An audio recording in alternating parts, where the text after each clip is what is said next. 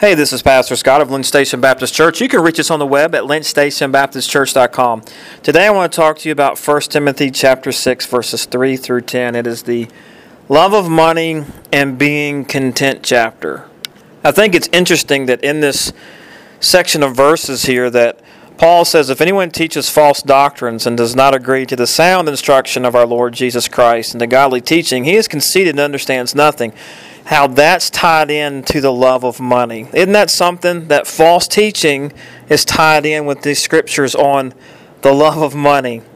You know, you see a lot of people on TV or, or websites or wherever or, or Facebook or something, they you know, they teach that prosperity gospel, and it's something to be mindful of that God wants you to be fat, rich, and happy, and to be blessed and have all the all the riches of the world. Just be careful of that.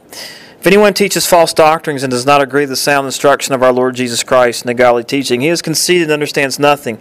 He has an unhealthy interest in controversies and quarrels about words that result in envy, strife, malicious talk, evil suspicions, and constant friction between men of corrupt mind who have been robbed of the truth and who think that godliness is a means to financial gain. I mean, there's the prosperity gospel in a nutshell, right? There's nothing godly about these false teachers and their love of money, and they'll do anything they can. And that includes fleecing you, beloved, out of your money to get what they need. But Paul says in verse 6 But godliness with contentment is great gain.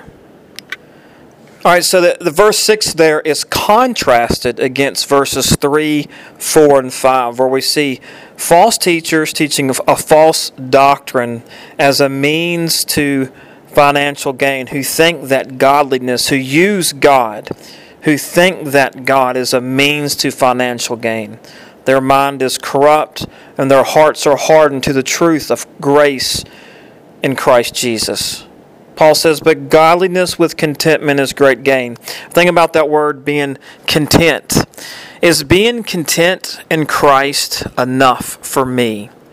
Is it enough for you in, in your daily life? We live in a world of instant gratification, do we not? We have uh, TVs, satellite, cable, you have the internet and you have the, the plethora of ways on the internet. You have a smartphone in your hand. You have one click ordering at Amazon, for example. You see, we have instant gratification. The world is literally at our fingertips through these devices. Are we content with Christ? Or do we have to check our social media engagements every 5, 10, 15, 20 minutes. I know that we are a social media driven society now, all the way from politics right down to just between you and your friends. I understand that. But is it contentment there? Is there peace there? Is there joy there? Or is Christ the lover and the satisfier of your soul? I think it's something to definitely reflect upon and to think upon. I know that for me, just as a Christian, not as a pastor, just as a believer in Christ, am I truly satisfied in Christ Jesus? And it's something I have to ponder. It's before I reach for Facebook or before I reach for for Twitter, my two main social media outlets. Well, my only two main social media outlets.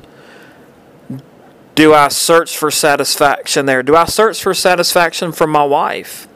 Do I, do I desire contentment from my wife? Or do I truly desire contentment from Christ first and then let my relationships feed off of Him and what He gives? But godliness, Paul says in verse 6, with contentment is great gain.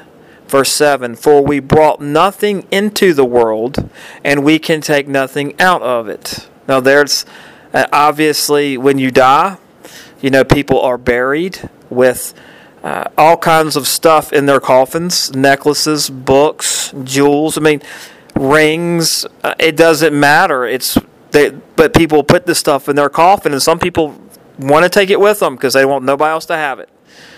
We see in the uh, societies from, like, say, ancient Egypt with the pharaohs and how they believe that they packed their their rooms full of stuff, their burial chambers full of stuff, that they were taking it with them to the other side. Well, we know that that's a lie. We can't take nothing. We can't even take the clothes we're buried in with us. So Paul makes the point that when we're born, we brought nothing into the world and we can take nothing out of it. He says in verse 8, But if we have food and clothing, we will be content with that. In other words, are we content with what God has given us? Are we content with that? Or do we thirst or lust after more? Verse 9 People who want to get rich fall into temptation and a trap and into many foolish and harmful desires that plunge men into ruin and destruction. Verse 10 For the love of money is a root of all kinds of evil. Some people, eager for money, have wandered from the faith and pierced themselves with many griefs. We see that. Uh, people, Christians, you see, unbelievers don't wander from the faith. That's something we have to remember here. He's talking about Christians. He's talking about believers in Christ, and they they love money more than they love Christ. They're not content with what God has given them. We're not content with Christ.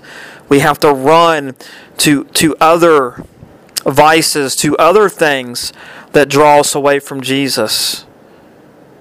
But look what he tells Timothy, but you, man of God, you, Timothy, man of God, verse 11, flee from all this, run from all this and pursue righteousness, godliness, faith, love, endurance, and gentleness. Fight the good fight of the faith. Let me encourage you today as someone who runs after other things rather than Christ, because I'm a sinner too.